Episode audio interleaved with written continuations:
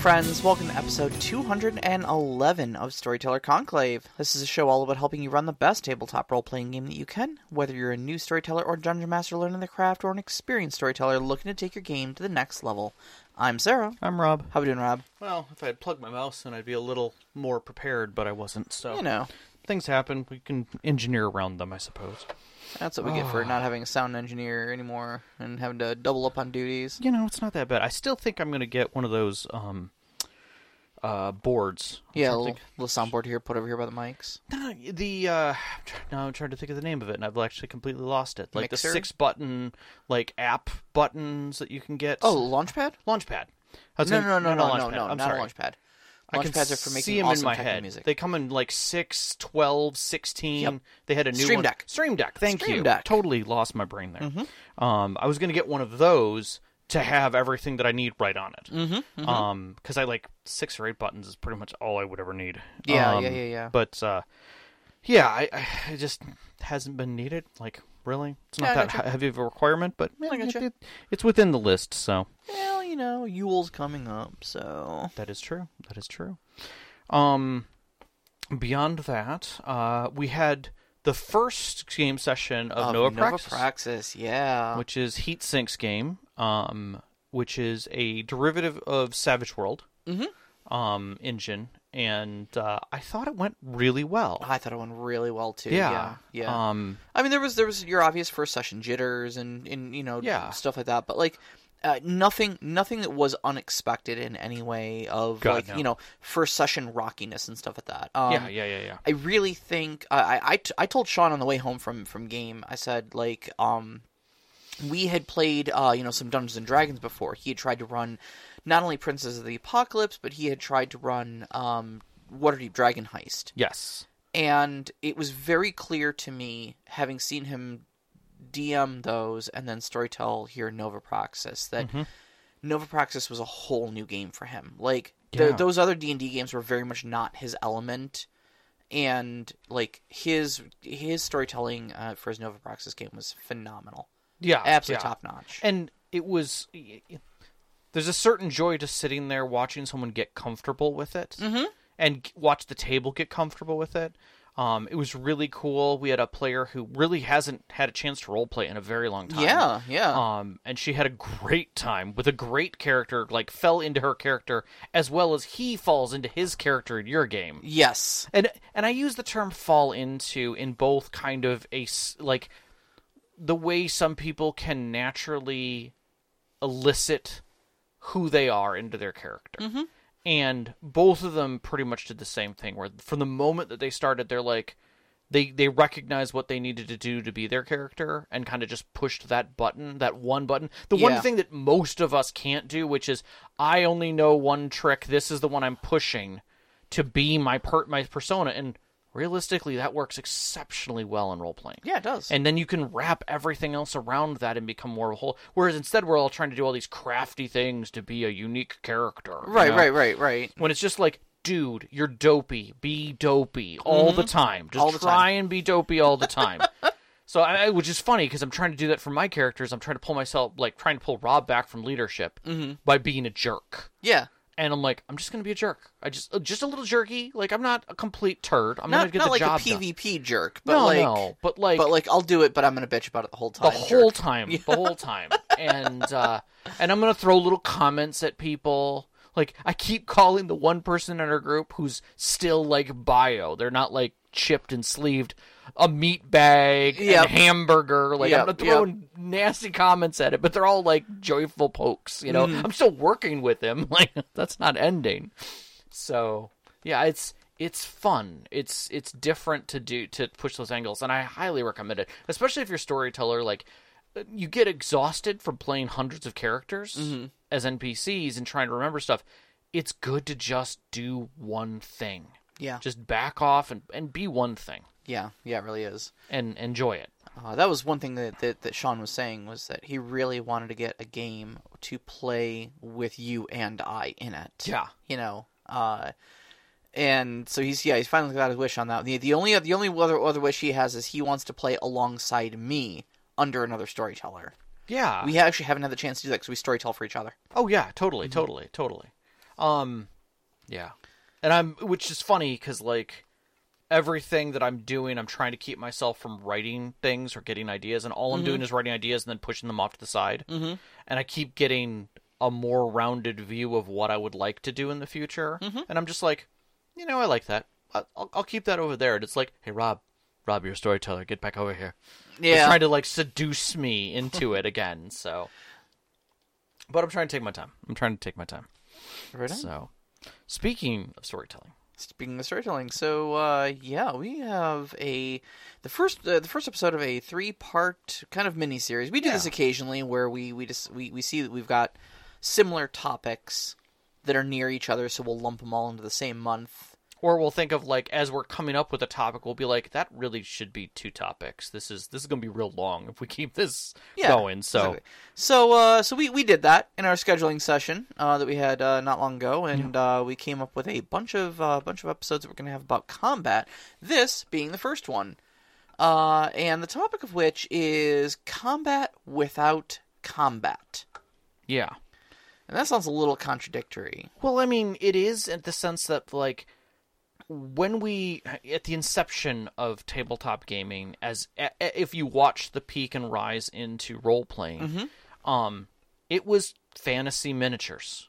Yeah. Right? Whether you go as far back as the actual tactical, like, historical battling on tabletop. Yeah, a lot of those, like, play-by-mail, you know, African assault, World War II, you know, sort of things. You know, or you step into, like, Chainmail and some of those where it was... There was no real role play in it. Yes, you were playing a role, but you were effectively just moving a mini. Yeah. Instead of going from large scale to squad to very small scale. Mm-hmm. You know, it was role playing at its inception. And because of that, it was war game and strategy with a flavor wrapped on top of it. Yeah, yeah. Role-playing was almost kind of tacked on afterwards, kind of like, as it evolved into a role-playing game, as, like, Chainmail evolved into D&D, it was like, it did that because they wanted to tell stories about the heroes that they had in the Chainmail game, you know? Right, because they wanted to be the heroes that they saw. They wanted to be Conan, you know, or they wanted to be Buck Rogers, or they wanted to be whatever was out there, which 100%, you know, be Tolkien. You know, and instead of writing, I'm writing this story, but I also want to play as these characters. And through that, it carried those roots of combat-centric in. Yeah. And tried to mimic as much of it as it could through, because that was the rules that it knew. And knew how to balance and figure out. Oh, that's not even terribly strange. Like, Savage Worlds actually started as a miniatures combat game and grew into a full role-playing game on top of that. So, I mean, it's even, you know, modern systems are, you know, kind of have that backstory to them. I think there's quite a few modern systems that still do. But you can see that in a lot, you know, because of that in a lot of systems where, like, the grandfathers of modern systems grew up as combat systems, as strategy war games, you know. And so when you've kind of set this precedent in gaming that, like, combat is a major component of role-playing, you know, having a well-fleshed-out, established, detailed rule system to adjudicate combat is, you know, you look back on your forefathers, essentially. You have forefathers. And you say, well, that's how D&D did it, and D&D is a, you know, huge major product. So we got to have an established combat system. And then the predecessors of those systems look back and say, well, they had a big combat system and D&D had a combat system. You see how it kind of, you know, propagates itself. And honestly, I gotta say, like, growing, you know, for having over 25 years, you know, role-playing game experience and stuff like that, storytelling and whatnot, it's really only nowadays that we're seeing a widespread amount of games that are making that sort of broad narrative push. And I'm not saying, like, in the last 2 or 3 years. I mean, like, in the last decade or so, you know. I would agree with that statement, but I think also it's part of the growth cycle. I mean, think of how long ago D&D came out. Oh, yeah. How much evolution and rule design that came out of that system, and then what basically the OSR break. At that point, how many years did it take before we saw... We as a collective community saw systems that are now known to the greater community. And a lot of that has to do with distribution. A lot of that has to do with the conventions changes. Mm-hmm. A lot of that has to do with just the way that the properties were distributed. Mm-hmm. I mean, Cortex is a great example. Like, we just talked about that, where literally members of the TSR team left to do other crap. They wanted to tell a different story and wanted to show that in systems. And those rules people came forward and said, you know, we don't have to follow this example. Mm-hmm. Like, this is a framework. The D20 framework is great, don't get me wrong, but we don't have to follow it. Yeah. And I kind of want to make the point here, because we're going to... I'm not going to say that we're going to bash D&D in this, because we're not. We're actually talking about tactical versus narrative, and that's the real key. And one of the things that you and I went back and forth just a bit about in the research of this was, like, where the break line is mm-hmm. between when a system is tactical and when the system is narrative. What is that? What is the zero mark in the middle? Yeah, that really defines that, because we talked about Savage World being on one side, Cortex being on the other. You know, and it's funny because when you start talking about the like dichotomy between a system like Cortex and a system like Savage World, it's funny to me because I conceive of like Savage Worlds as a narrative heavy tactical game. Mm-hmm.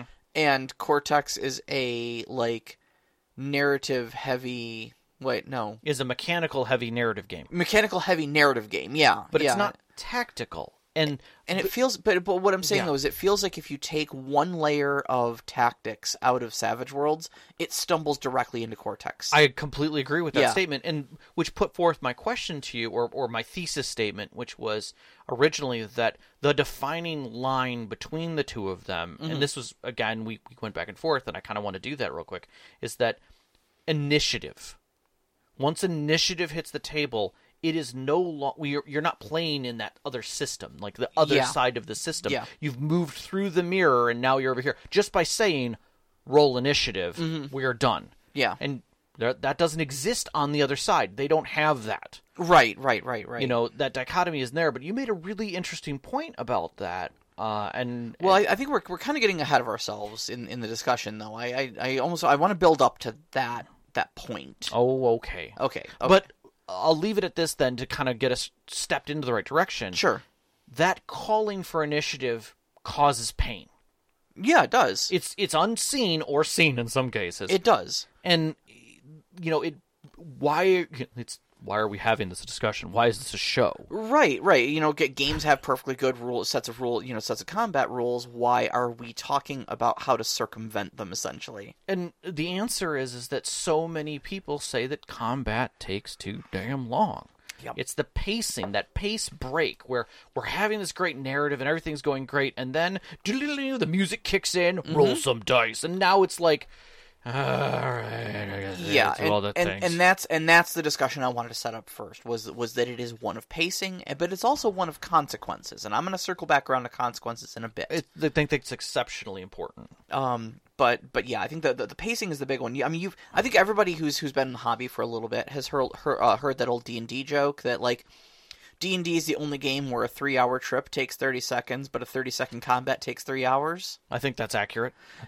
And, I mean, it's funny, but it's also true. Yeah. That, like, combat does represent that much of a grinding halt to your pace that a 30-second combat can take 3 hours of gameplay to adjudicate. You think of any other action in a role-playing game that takes 3 hours to adjudicate... I'm walking away from that table, you know? Yeah. And to be fair, it does sit pretty far in the tactical scale, but there are other games that are equally as challenging to adjudicate through combat mm-hmm. because of the fact that there are mechanics that are detailed that go into... Even Savage World takes time. Oh, sure. You're dealing Savage World's cards faster, but it's by no means speedy. Yeah, it streamlines quite a bit of it and takes mm-hmm. out a lot of the bulk, but, I mean... It's still a break point from narrative to action. Exactly. So you think about, like, task resolution in games, right? Sure. Just think about like, multiple different tasks you might do in an average game, all right? Yeah. So you've got things from moving at the pace of, say, real-time resolution. Mm-hmm. Okay, so most social encounters are real-time resolution. Why? Because we're talking at the speed of talking. Yeah. Right? It's also, I mean, at the same time... in relative difference there, it's usually either a simple request, like a simple push, a simple action that takes care of whatever the resolution is. You're stepping up to the guard. I'm going to persuade him. I'm going to make a simple persuasion check, or I'm going to make a simple bluff check, or something like that. So it's near real time in most cases. But then you've got kind of your expedited narrative pace for a lot of other things. Like we mentioned, travel, you know. As the joke goes, it takes 30 seconds to make a 3-hour trip. Why? Because you say, and you hit the road, and then you show up at the Weary Traveler Inn. Yeah. Okay, boom, done. Most crafting, most shopping is hours just like... of in-game, quote-unquote, in-game time. Exactly. Yeah. Even something like, lockpicking or searching for traps. Right. Okay. Now, unless you're the lockpicking lawyer and you're picking things in 3 seconds... or searching for traps, like a lot of those things where it says, like, you take 10 minutes to search the room for traps. Well, we don't take a break, and say, like, okay, everybody, get a snack, go to the bathroom, whatever. It's going to be 10 minutes until we're done searching, so go take a walk, Right. No, we say make a search roll, boom, here's what you find, or here's what you don't find. Right. And we're done. It's faster than real pace, But then you get into combat, and like you said, you roll for initiative, and everything stops. Everything grinds to a halt. Yeah. And you've got this intricate resolution of individual minutia, right? So not only initiative, okay? I mean, initiative is the death stroke right there. Yeah. But that initiates the whole killing of your pace. But then you've got, okay, how many attacks are you making? How much damage are you doing? Against which specific targets are you targeting? You get to measure exact range to make sure that everybody is within your cone of cold, because you want to hit everybody with that cone of cold. Yeah. Et cetera, And traditional combat rules... just take that story that moves at or above the pace of real time, and now, you're down to 6 seconds every 15, 20 minutes. Well, not only that, but, like... at most. Instead of everybody being involved within the moment... like, even if there's crafting or something else, everybody's involved in that in near real time. Yes. Now it's legitimately the moment the dice hits the table and that person sees their initiative number... they have just gone into standby. Uh-huh. Their brain is no longer connected to that sequence because they're not interested. Yeah. Yeah. And that disinterest really brings down the game. Mm-hmm. Brings down that energy level of game. Drops the game's personal serotonin reserves, if you will. Yeah, and I mean, look, I get that, I run a game where I split the party a lot, where I will run individual scenes for people, but at least those are kind of engaging because on a meta sense, you're still gaining information because, your character Theodane might not be there, but Rob is at least hearing that, Vedran is doing something or another and have this conversation with Lyrelith and, whatnot. So you're at least still processing it. Rob is still present in the scene. Yes. But... with something like combat, where like you've just got somebody kind of going like you've got an individual person going like, all right, well, I've got this spell or this spell. Yeah. Which one am I gonna cast? Well, this person's in range of this, but if I cast this, I won't have that. That's not fun for anybody, and it's not difficult to understand why someone would check out during that and like be browsing their phone or whatever, Exactly. And it is rare to understand that the end of combat isn't just that, the end. It comes to a close with kind of a defined result that is understood. Mm-hmm. Like, it's either you win or you lose. It isn't, there isn't something in between, and in that sense, most combat systems don't allow for an in-between. Yeah, they really don't. It is either defined one way or the other, and that right there doesn't lend well for consequences. Yeah, it really doesn't, because there was actually a really great Reddit thread that I saw not too long ago that was really thought-provoking about this whole... it really put into words a lot of my difficulties with like Dungeons & Dragons. Sure. Specifically, but I mean this also goes for any game that styles themselves off of the Dungeons and Dragons, heavy combat. Yeah, not even necessarily D20. I think this would apply easily to Palladium. This would fit into GURPS. This would fit into a lot of the D20 systems. Pathfinder would equally fit within that scope. Yeah, sure. But the point of the thread basically was that running D&D combat is actually really difficult for the storyteller. Mm-hmm. Really super stressful for the Dungeon Master. Because there's so much emphasis placed on balancing monsters correctly, balancing mm-hmm. combat encounters correctly, mm-hmm. right? So you can't have too many mm-hmm. enemies, because then they can be one shot or AoE, area of effect, mm-hmm. like fireball or something like that. Crowd control. And a lot of times, if it's a swarm of small creatures, they're too small to present any danger mm-hmm. because of how things like to hit and armor class work. Mm-hmm. You can't have too few for the quote unquote challenge rating, because then they need to be so large that they can demolish their party mm-hmm. on a bad die roll. Mm-hmm. How many stories have you heard of like, oh yeah, I put them up against a red dragon and I TPK'd them in one fire breath. Mm-hmm. Well, it's not a terribly uncommon thing, I want to give him a big boss monster, but then that boss monster just wipes him off the board because mm-hmm. it's balanced for a much higher level group. You can't let them win, or that's a TPK, and nobody likes that. Right? And you can't make them lose so quick that they aren't fun to fight. Yeah. So essentially, every combat encounter in D&D is a carefully choreographed dance of, I'm going to put up just enough of a fight to make your pulse quicken, but not enough that you're ever in any real danger. But and the other thing that speaks to is that a lot of storytellers want a specific outcome, want a hard outcome at the end of a combat encounter. Uh-huh. And that's not how combat encounters work mechanically, especially with all the dice rolling that goes on in them. I mean, let's not forget that the dice are a randomization mechanic. Mm-hmm. I wouldn't say the ultimate, but definitely a heavily weighted one. Yeah, and because of that, again, it doesn't give an option, or does not present an option of consequence that push the players to other options. Right, like fleeing, running, hiding. Taking a hostage. Yeah. Negotiating. There's basically it's very much like it kind of switches you into like, okay, well, if this is a quote unquote combat scene, that's now how we get out of it, is we kill or we are killed. Right.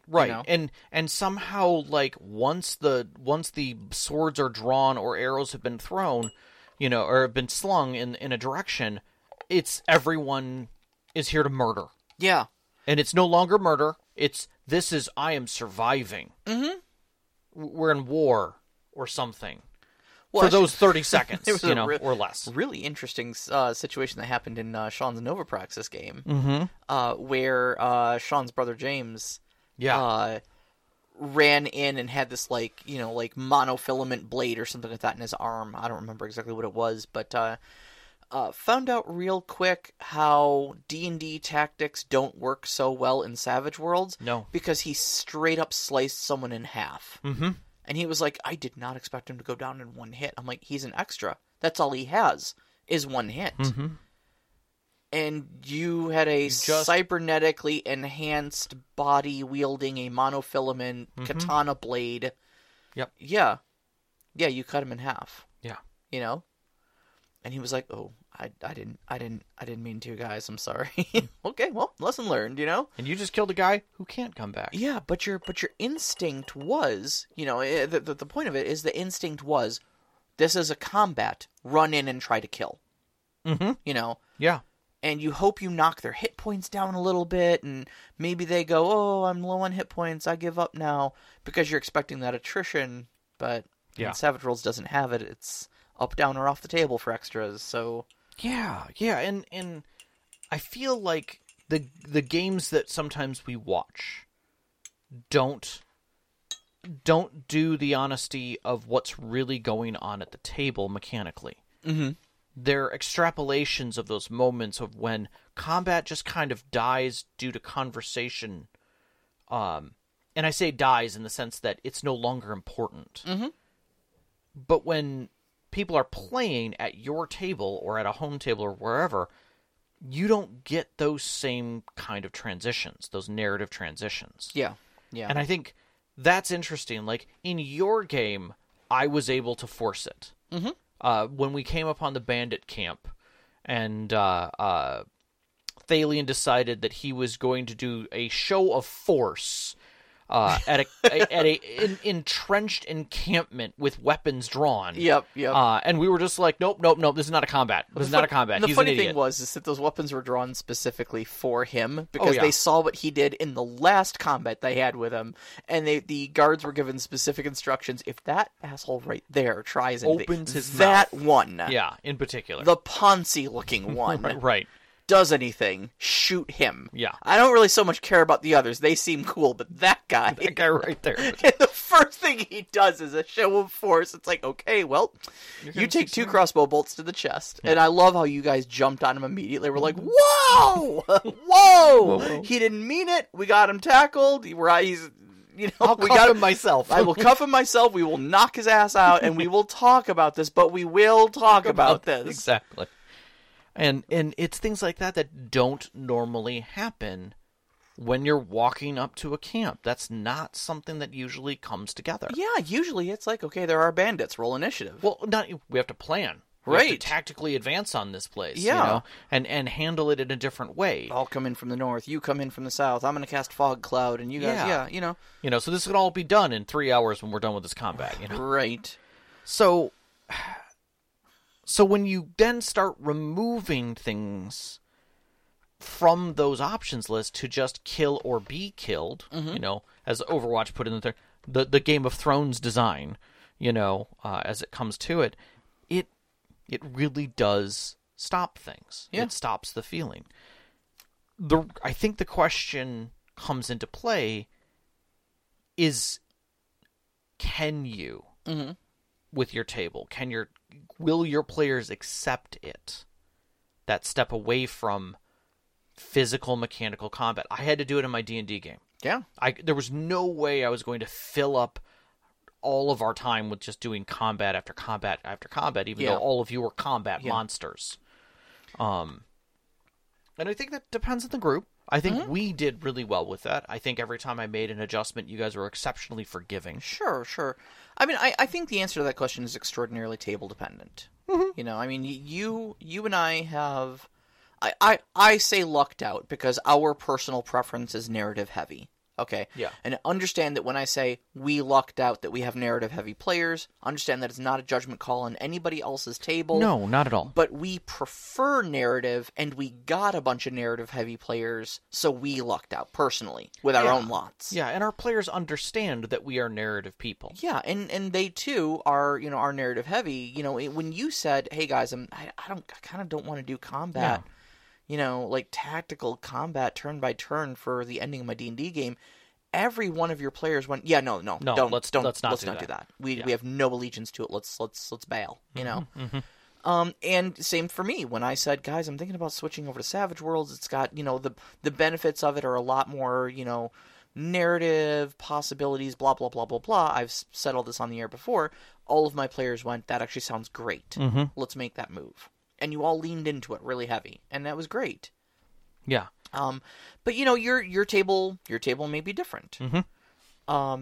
But the question you really kind of need to ask is, you know, how important is it that you do the intricate resolution of combat? Mm-hmm. You know, the question we're really trying to ask with this is: are you getting anything more out of finding out just how well that arrow hit the guard, mm-hmm. or just how many of the zombies got caught in your fireball?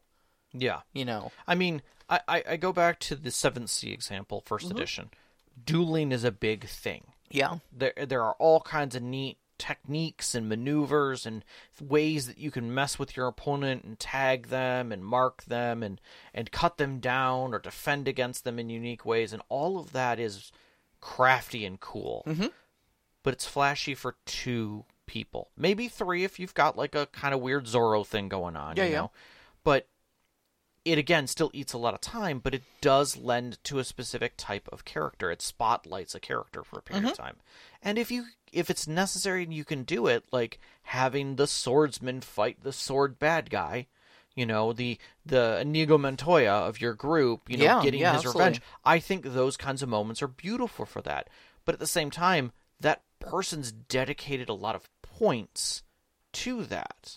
Yeah, and that's the other really tricky part of the equation is, you know, we've got all these shiny combat abilities on our sheets. We kind of want to use them, you know? I never get to use these things. Exactly. You know? I mean, I myself, but part of how this whole kind of episode came together is that I myself have been struggling with this concept of, do I want to destroy the pacing of my game by actually using, you know, turn-based combat in situations? Because the last couple times I've done it, it just... I don't know that it's had the payoff I wanted it to, you know? It was good. Everybody enjoyed the miniatures and stuff like that, but, like, I feel like maybe it wasn't as great as it could have been. And that's just a general vibe at the table. I don't think anybody had a problem with it. I don't think it was ever a negative, but I think it was at best a strong neutral. Yeah. You know? Like, would you have been better off taking photos of your mini setup in a really epic way and using those as splash images as we discussed the opening of the combat? Yeah, maybe. You know? And I often wondered about that with most of my game. You know? But at the same time, like, I have specific individualized abilities that are designed to be used in a tactical sense. Yeah. How do I feel like a complete character if I can't do those things? And honestly, you're not the only one. I mean, look at Rhaegar, look at Karoo. I mean, they're both they're the combat monsters of the group. Right. If I start doing things cinematically, there's like a combined 5 or 6 edges that just go out the window. And not only that, it's just like the consequences now have a different weight. My ability to heal and keep people up and you know, battle cry to them so that they're all buffed and things changes. Yeah. Drastically. Yeah, it does. Now, granted, I already can see in my head how that can be adjusted within terms of the game and mechanics within Savage Worlds, because Savage Worlds does handle combat very differently. I could easily see this happen, like, looking back to D&D or some of the other games where, like, cleric's kind of useless at that point. Yeah. You know, and it's... Honestly, that's a weight that you have to be concerned about. Just about most classes in D&D become useless if you're not running them in combat, because, like, 98% of the combat abilities, or the abilities in your classes are combat-based, you know? Yeah, yeah. So... Well, I want to step away from that mechanical error, because if you can get beyond that, if your players can accept the fact that not every combat is going to be crunchy, numbery, everything. Right. But you still want to have combat little c. Right. In your game. What do you do? What does it feel? What's important, even? Yeah, exactly. Like, how do you still keep the importance of the scene without making it hyper-detailed and every role mattering? All right, Mr. Smarty Pants Storyteller, you tell us. How do you? So, can I say years ago? Years ago, we had a show. But we're post-pandemic, man. Time is irrelevant now. We've talked about this twice in shows. And if you feel like you want to go back and catch those, there's nothing wrong with that. In episode 74, we talked about combat encounter design. Yeah, it was called Encounter Design, Combat Encounters. And we did do a show 135, which was Storytelling Without Combat. Yes. In case whatever you're looking at doesn't have the numbers on them. Right. But the whole point of this was to say that one of our, I will say, community at large content creators, Guy Sklanders of How to Be a Great GM, really pointed out, and I like this design. I like the idea of defining what you're stepping into as a storyteller. And what it is, and this is kind of regardless, whatever the encounter is, there are 3 things you have to remember as a storyteller to make it mean anything. And that is, there have to be stakes, there has to be options, and there has to be triggers. And these are telegraphed to your players. These are the truths that must be telegraphed. Okay. Okay. So in the case of stakes, the idea is that it should not always just be life or death. There's a bunch of thugs. You're standing here. Now, that is a thing. Mm-hmm. Like, sometimes the ogres come out of the hills to kill the people. Sure. And it's pretty much simple as that.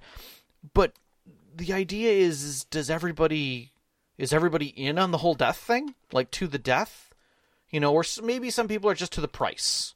Or maybe some people are just to the price that they were paid, and that's too much. Yeah. You know, I'm invested a little too far. This isn't worth it. How many times have we seen in movies where the guy's like, you know what, you're right. It wasn't worth the money. I'm out. There's that... Oh, it was Iron Man 2, I want to say. Yeah. It was that great scene. Great scene where he, like, drops one guard and the other guy was like, you know what? He's crazy and he didn't even pay me enough. Yeah, exactly. The other one that gets me is the Firefly scene where you've got this big oaf who's basically just like, he's going to hunt you to the end of time, screw you, and he just... Kicks him into the jet intake. And then goes immediately to the next guy who's just like, yep, best idea for everybody. I'll take the money and go. Have a nice day. You know, like... Right to the I want to go home tonight, yep, you know, kind of a mentality. And I love that.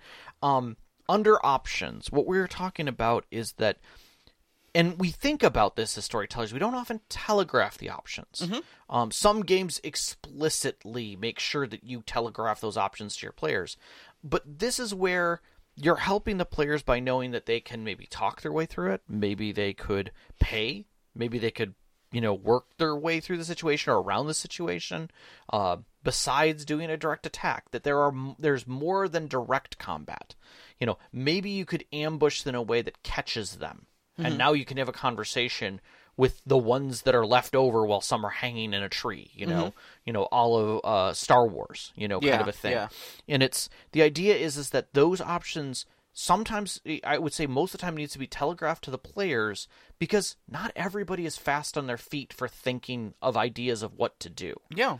So having some, and I say try to keep it to three so mm-hmm. that they don't get overwhelmed. And they may come up with something completely different. Most of the time they will. Mm-hmm. But having those out there helps your players know what's, that you're prepared as well. Well, not only that, but like some people don't. As kind of I said, you know, earlier, like when you roll initiative, people go into this like, oh, okay, it's kill or be killed mode. Mm-hmm. You know, now you know. So by starting that conversation with, okay, you've got some options. Mm-hmm. You could do this. You could do this. You could do this. Or if you guys come up with something else, cool. Let's entertain it. You know. Yeah.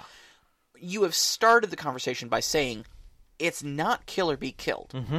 There is cards on the table, and we could play this a bunch of different ways. Yeah. And the last one, which I think is one of the most beautiful things that have come out in narrative storytelling, mm-hmm. is the idea of triggers.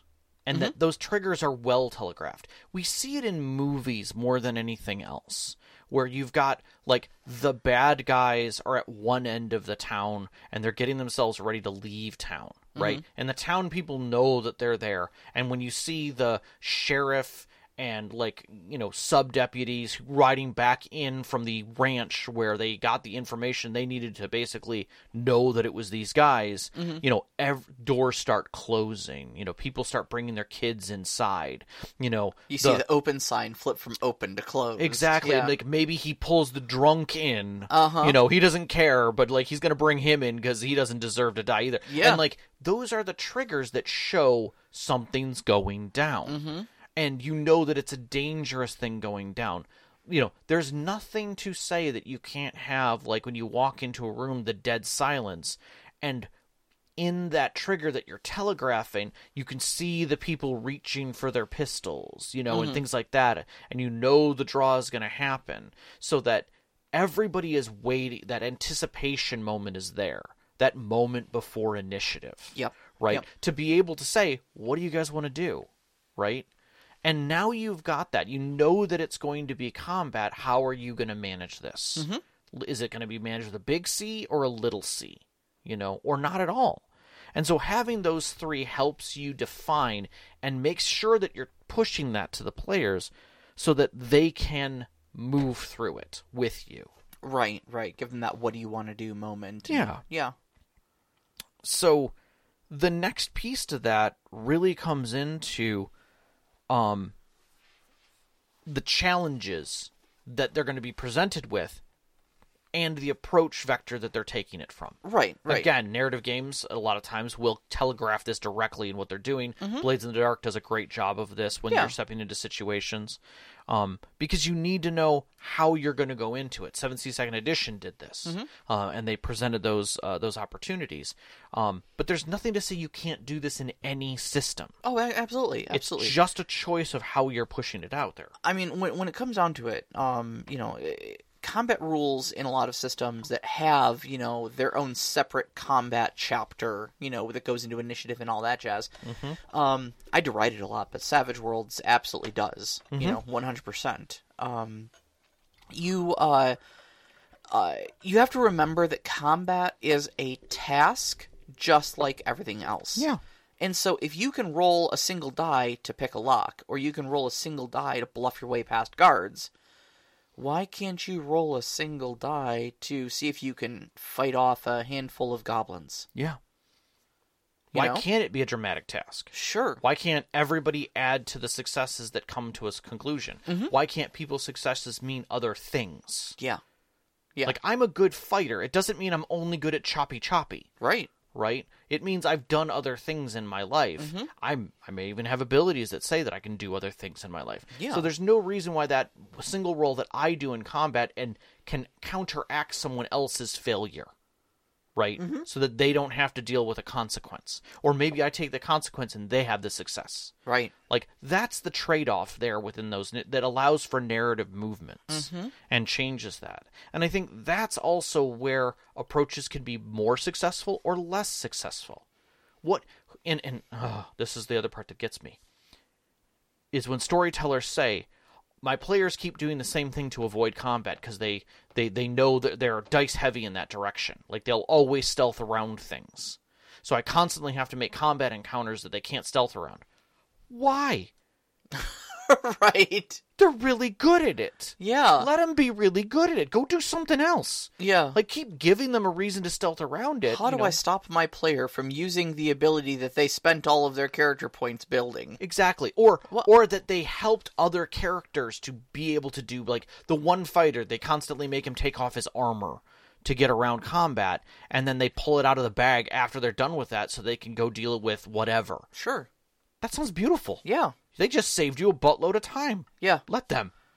That's beautiful. And, honestly, as someone who only gets to run their game, like, once a month optimistically, I run maybe, like, 8 to 10 game sessions a year just because of scheduling conflicts, you know, and such like that. Like, the ability to fast forward the story that much and, like, give you guys that much plot.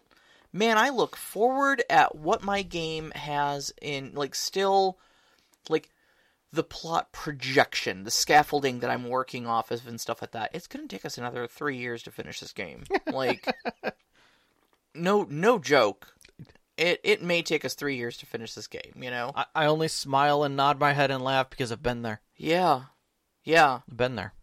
And it's just because I've got 6 players that all kind of want their own, you know, their own things and stuff like that. And I want to give that to everybody, but I also want to tell a cohesive story at the same time. So, and cohesive stories take a bit to unfold. Yeah. Because you can't just be like, suddenly there's dragons. I mean, you can. Matt Mercer did it and it worked great. But, you know, what I'm saying, you know, you need things to set up for narrative payoff and whatnot, so things don't seem lumped in. And I think that's the other. I'm going to jump back to what we were just talking about.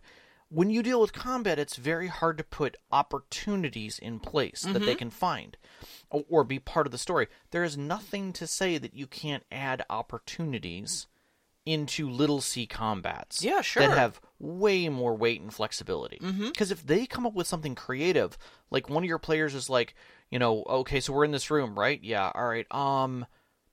Can I kick the desk across the room to slam the door shut on them? You want to stop them from coming in? Yeah. Okay. You did that really well. The desk drawers all fly open when you kick it, and littered across the floor and throughout the air now is all of the notes. You know who did this miraculously? Sean. Okay. The scene. Okay, so the character this last weekend. Yeah, the character. Okay. The character we were talking about earlier that is like that really fell into her character. Yes. Yes. So she is essentially the movie star slash Instagram influencer style character. She's a face of the group, right? Yeah. Her persuasion skill is ungodly. Yeah. And that's right. It's not because she's got a bunch of raw natural talent, but her sleeve also has like pheromone, you know, enhancers and stuff like that that just makes anybody in her presence just like melt into pudding in her hands, you know. So she is following these guys who are essentially masquerading as the maintenance workers. Yeah, they're bad guys they're infiltrating terrorists masquerading as the maintenance workers.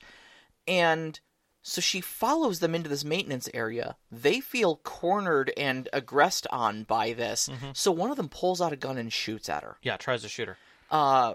Fortunately rolled like a 2, missed her wide, and her response to this was, "Are you seriously trying to shoot me?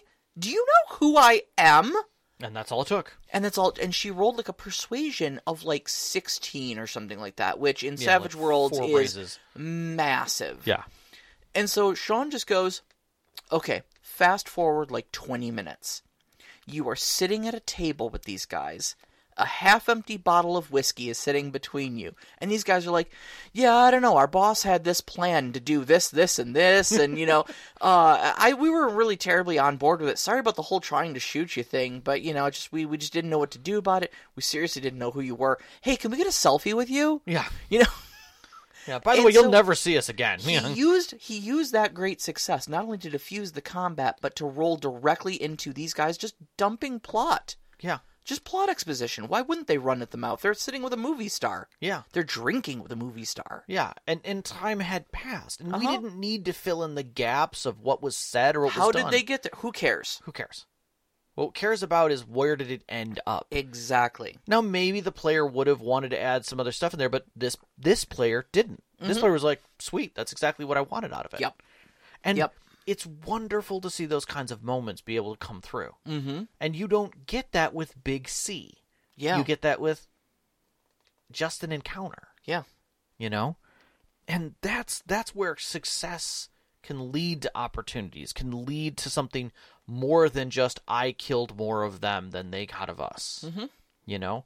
And honestly steps us away from the constant problem of murder hoboing. Yeah, it really does. And are we the baddies? Yeah. You know? And I like that. I like that in games. I like that in taking combat from big C to little c to just encounters. Yeah. Because there's no reason why they have to be different. Now, again, we're not discounting tables where people like OSR combat. We're not discounting tables where dueling, or you have players who really want to show off their magical or physical prowesses. Have those moments. Have a scene that's important. Or people like Sean and I who are like, we found some really cool minis on myminifactory.com, printed them out, and now you all have to look at them. I think they were all beautiful and wonderful. I love the ships. All of that was great stage makeup. Yeah. You know, and it was thick and it was beautiful and it made us all smile and feel engaged. I love all of that. Yes. But at the same time, combat was fun. Yeah. The situations were great because they were encounters, not combat. And that was some of the best part about it. Yeah. So. You want to get to questions? Sure, because I think they fold right in easily. Alrighty. So, Technolich, welcome back, Technolich. Yeah. Asks us, combat is often seen as a special case form of conflict resolution. Why is it frequently treated differently than other forms of contested/conflict resolution by the gaming systems? Well, like I said, I think the answer here is twofold. You know, we discussed earlier about how everything kind of has its roots in war games, and from there, you know, the first iterations, Dungeons and Dragons was essentially a role-playing war game, and then you moved forward from there. Everybody looks back at their forefathers and says, oh, well, they did heavy combat, so we have to do heavy combat. That's how you do a role-playing game. Yeah, and I think the other side of it is that a lot of people look at role-playing games as an extension of video games now in many ways, because they've had them. Yeah. You know, when they look at things like World of Warcraft, and, you know, as an older game, or they're seeing newer games that are doing the same types of things, they want to do the cool thing they did in the game. Yeah. I want to be the monster hunter who hunted the monster and did these cool moves. Oh, God, I do, yeah. You know, and in that, that's respectable. I get it. Mm-hmm. I 100% get it. But at the same time, it doesn't always translate as well as you think. Oh, from the board, or from digital to the board, you know? There's also, I think, a pretty heavy component of It's ironic. You actually achieve the exact opposite effect by getting more granular with your judgment calls and narrations and adjudications and stuff like that. But I think initially the idea is you want that sort of granular storytelling to simulate the sort of fast-paced and exciting environment that combat can be. There's a lot of chaotic elements, you know. It's a game of inches, you know. If you hit or miss with that single arrow or that single, you know, pulse rifle shot or something like that, could make or break the success of your team. And everybody kind of craves that, like, essential, like, oh, I made the play of the game sort of thing. Yeah, you know. But ironically, in trying to make things fast-paced and exciting by using all these rules to adjudicate the minutia of combat, you slow it down to a crawl and actually make it boring instead of exciting, you know? Mm-hmm. Well, for a lot of people. I'm sure there are a lot of people who enjoy it, but... People like sports for the same reason. Yeah. Yeah. Yeah. There are a lot of people who don't understand why people like baseball, you know? It is a team sport, and that is kind of what some of the tactical combat feels like, and I respect it. Sure. I understand it. Go for it. Absolutely. But it does not make it narrative. Mm-hmm. Nevim has some questions that I'll throw in here as well, because there's something I want to kind of get to at the end of this that kind of popped into my head too. Yeah, sure. So, how to avoid getting bored with too long combat sequences. We're gonna get to that. We have two more of these. I think you'll... Is this like a segue into next episode?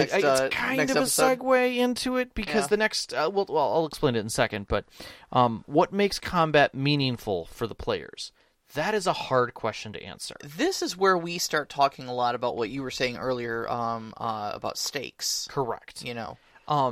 I think stakes being defined is one thing, but I also think that to make combat meaningful, it has to have both consequences and opportunities and a notable outcome. You stand to gain something or lose something, mm-hmm. depending on how the combat goes. If you lose, you will be disadvantaged. If you win, you will be advantaged. Right. And if you win well, you may be given opportunities. Mm-hmm. You know, nothing to say that some of those other pieces aren't in there, but I think that's... Combat is only meaningful when you know the stakes and you know what the consequences and opportunities are. Yeah. Yeah, absolutely. So, do you need combat in a game? Again, we'll get to that. Do you need combat? Yeah, I mean, we can give a quick answer. I mean, there's definitely we can get to that. But the short answer is no. The very short answer is no. Even in a game where combat is wrapped around the players, you do not need it. Correct. I mean, there are whole games like Kids on Bikes, mm-hmm. where... I mean, the whole point is your kids. Are you really going to fight the big, bad, evil monster? No, you're not. You might trap it. You might sic the authorities on it. You might, come up with interesting, Bic lighter and aerosol spray can solutions to mm-hmm. to dealing with it. But I don't think you ever really have combat in that game. So before I bring up the next topic, mm-hmm. something hit my mind, and I think it lends directly to it. That had to hurt. It kind of did. Mm-hmm. We know that VTTs are a big thing. Sure. A lot of VTTs are literally just an overlay of digital minis on mm-hmm. digital terrain with some effects. Sometimes they have the rules built into them, so it helps with rolls and things like that. Yeah, sure. But as far as the effect of making a roll, it is not crunched and calculated like a video game, mm-hmm. right? There's still the point of doing things on the table. D&D 1, the VTT that they're working on, keeps kind of pointing to me in the direction, and again, I could be very wrong with this, that it is going to help you with those mechanics. To the point that, like, if your players come into a scene where there are enemies that are hostile, or they open with a hostile act, that it will auto-roll initiative, and you'll be able to select what your character does, and then those effects will go off, and, you know, and the DM will do their things, and it'll basically be turn-based combat. There's a couple questions that come out of that, like, how do you break from that? Yeah. How do you... When do the NPCs get scared? When do the players get scared or know to get scared? Is there a button for flee? Yeah. Does everybody get to flee? Do they flee at once? Do they flee together? You know, it opens a lot of other things that video games have to deal with, right? Yeah. Is often a problem. There is rarely a point, unless it is scripted into the combat, where the bad guy goes, whoa, whoa, whoa, you got me, right? It's usually when their hit points are 0. Yep. And they're laughing maniacally as they're falling off the balcony with, like, the kid that they've got captured. And you're like, no! And now you have a revenge story, you know, or something stupid. Sean! Exactly. But the whole point behind it is that as we move closer to digital platforms with this, combat becomes different. It becomes more mechanical. Yeah. To the point that you no longer, as a storyteller or even as a player, have a way to break from it without it becoming painfully part of breaking the system, the mechanics. I mean, there's already stuff I was seeing, like there was add-ons for Foundry VTT. When we, kind of like, you know, in the thick of the pandemic, when we weren't meeting in person, you know, that I was seeing. That was like, oh yeah, here, it's an automated shopkeeper, you know, and like your characters can just like click on it to interact, and then like you can set it up with like gear and prices. I'm like, this is a video game. I'm like, why would you ever need something like this? And I mean, Sean was like, this is a great idea. It's like, so, you know, I don't ever have to bug the storyteller with shopping. And I'm like, I know, but that should be a scene though, you know, like your storyteller should be checking off on things like that rather than just, you know, like. Likewise, you kind of need to know that as a group that you went and upgraded your armor. Yeah, you know, exactly. And spent all the money on that. Like, there's a lot going on in the story there that's important. Yeah. And I get it. I understand where that mentality is coming from, and it feels like it's a quality of life thing. But it's only a quality of life thing because it's turning tabletop games into digital games that are now becoming digital games. It's this reciprocal cycle of, like, video games looking at... It's the two Spider-Mans pointing at each other. Yes. You know, where you've got video games going like, man, I wish I were more like the tabletop role-playing games. The tabletop games going, man, I wish I were more like that cool video game, you know? Yeah. And it's... I think there's an apex there that's maybe not as healthy. Yeah. You know? Yeah. But...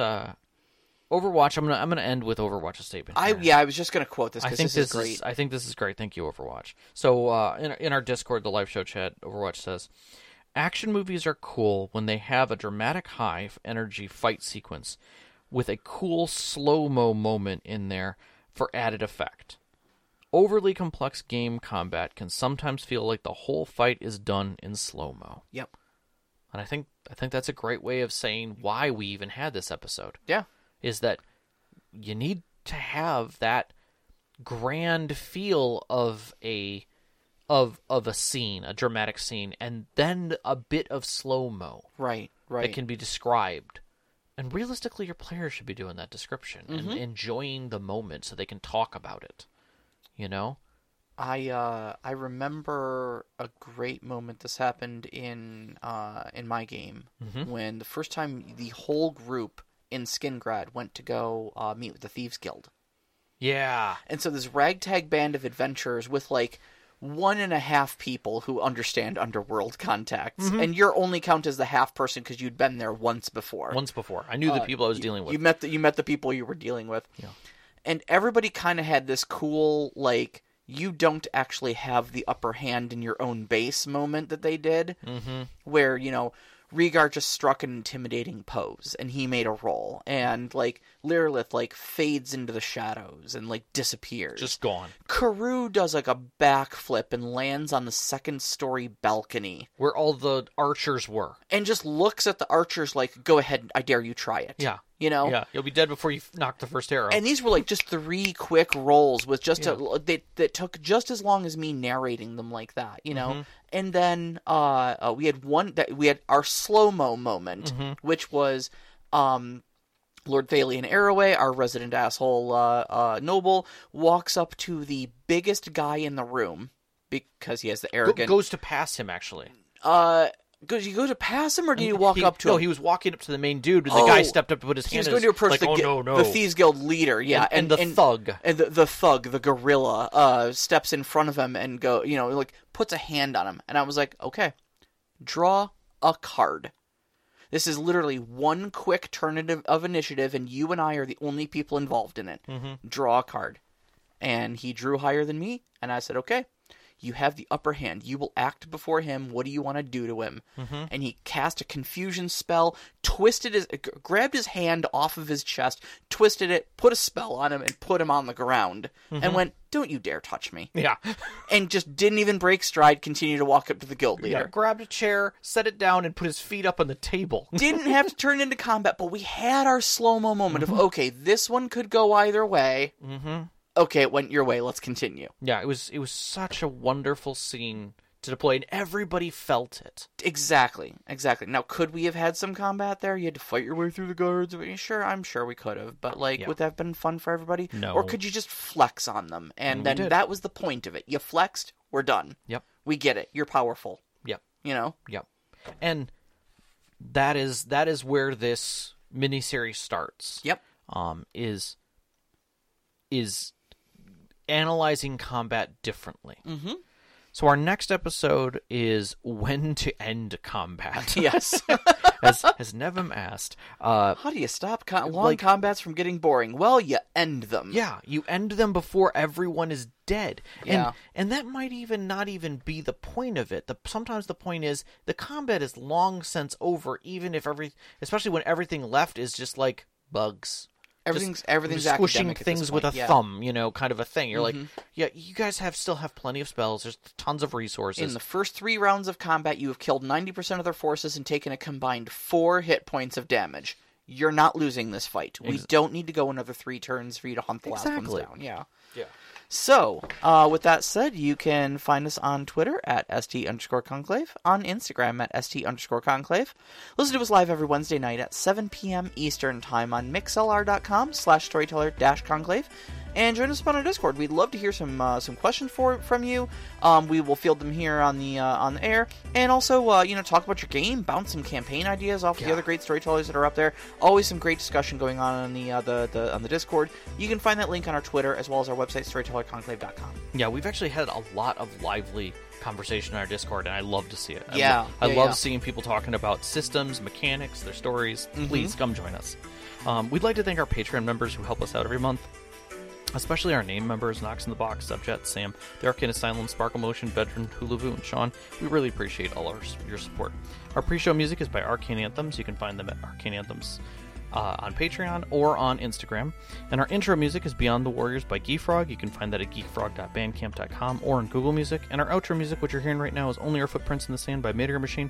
You can find them at freemusicarchive.org. And a big shout out, as always, to our families, Vicky and Sean. Thank you so much for loving and supporting us. All of our friends who've set our tables over the years to give these great stories to share with you. And you, every single one of our listeners. We love you guys so much. Love you. Good night. Good night.